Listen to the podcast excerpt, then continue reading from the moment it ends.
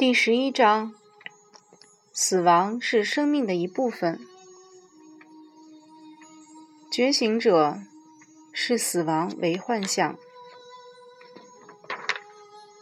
超越死亡。如果你在这一世的生活里熟练掌握了临在的艺术，那么在你离开这个世界时，你也能够临在。这样你就不会知道死亡，你只知道生命，以及在那一刻从一个存在领域到另一个领域的过渡。这就是我们所谓的死亡。在当下时刻，没有死亡，只有生命。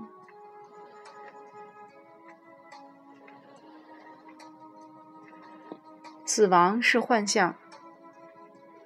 你了解死亡的唯一途径是利用你的头脑。你可以预测死亡，而这会制造对死亡的恐惧。但死亡永远不会到来，它只能逼近。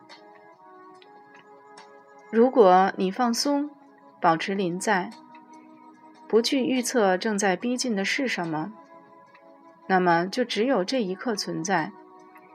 而在这一刻，没有死亡，只有生命，永恒的生命。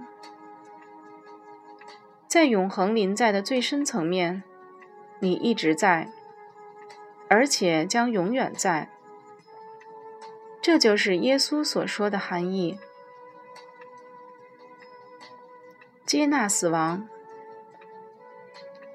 我曾经有过面对死亡的机会，当时我确信死亡随时会降临，而我就要死了。我臣服了，并对死亡说是。在我自身的觉醒旅途中，这是个标志性的过渡。结果是，我并没有死，但在真正臣服的那一刻，我的内在有些东西开启了。接受死亡是活出全部生命必不可少的先决条件，这也是临在的先决条件，因为临在就是一刻接着一刻让过去死掉。死亡静心。对死亡有高度恐惧的人，我建议他们去做以下的静心，这会把对死亡的恐惧带入觉知，并带来对死亡的接纳与臣服。把眼睛闭上，与你正在呼吸的身体临在，让自己和每一刻听到的声音临在，与空气轻抚面颊的感觉临在，与你内在的空间以及身体所处的外在空间临在。如果你真正临在了，你会感到寂静、祥和与安宁。在临在里1-2分钟之后，对着你内在寂静最核心处的神说以下这些话。要在寂静中对着寂静说话。挚爱的神，我准备好了。如果您的旨意是让我死去，那么我已准备好要臣服于您。您现在就可以带我走。我把自己全部交给您。在接下来的2-3分钟内，继续临在，并做好死的准备与臣服。如果在这3分钟内你没有死成，那么你就说以下的这些话。谢谢您，神，我接受您赐给我的这额外的24小时，让我在这里全然地享受我的生命。每天做一次死亡静心，可以连续做1个月。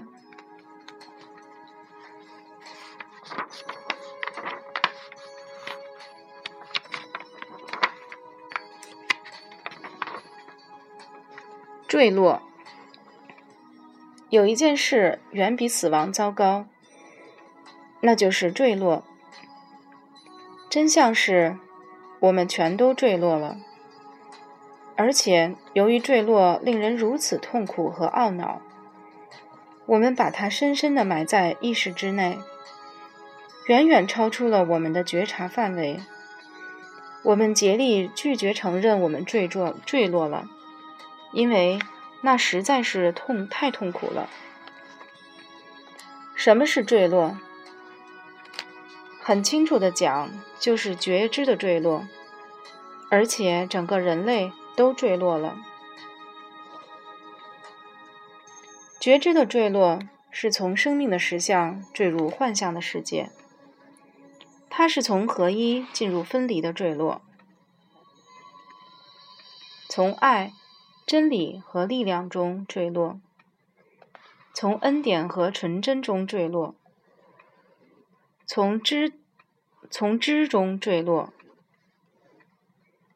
它是从神那里坠落了。除非我们承认自己坠落了，否则我们就无法升华与觉醒。耶稣称那些坠落的人是活死人。如果你迷失在头脑里，你就无法或不愿回应他觉醒的呼唤。对他而言，你就已经死了。让死人埋葬死人吧，他告诉一位门徒。对那些能够回应他的人而言，他在邀请你复活进入生命。来吧，救赎你自己吧，把幻想的世界抛在后面，他为死人而备，而非活人。把自己从 ego 和头脑的世界里解放出来，经由当下之时刻之门，全然地进入生命。必将继承地球的，并非是谦卑的人，而是那些觉醒了并能驾驭自己的人。这是你的宿命，是你对神服务的圆满，是你灵魂之旅的结束。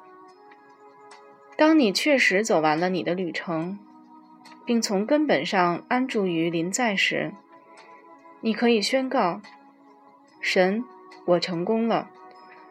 我终于到家了，我在当下世界的家里了。天使将会歌唱，哈利路亚。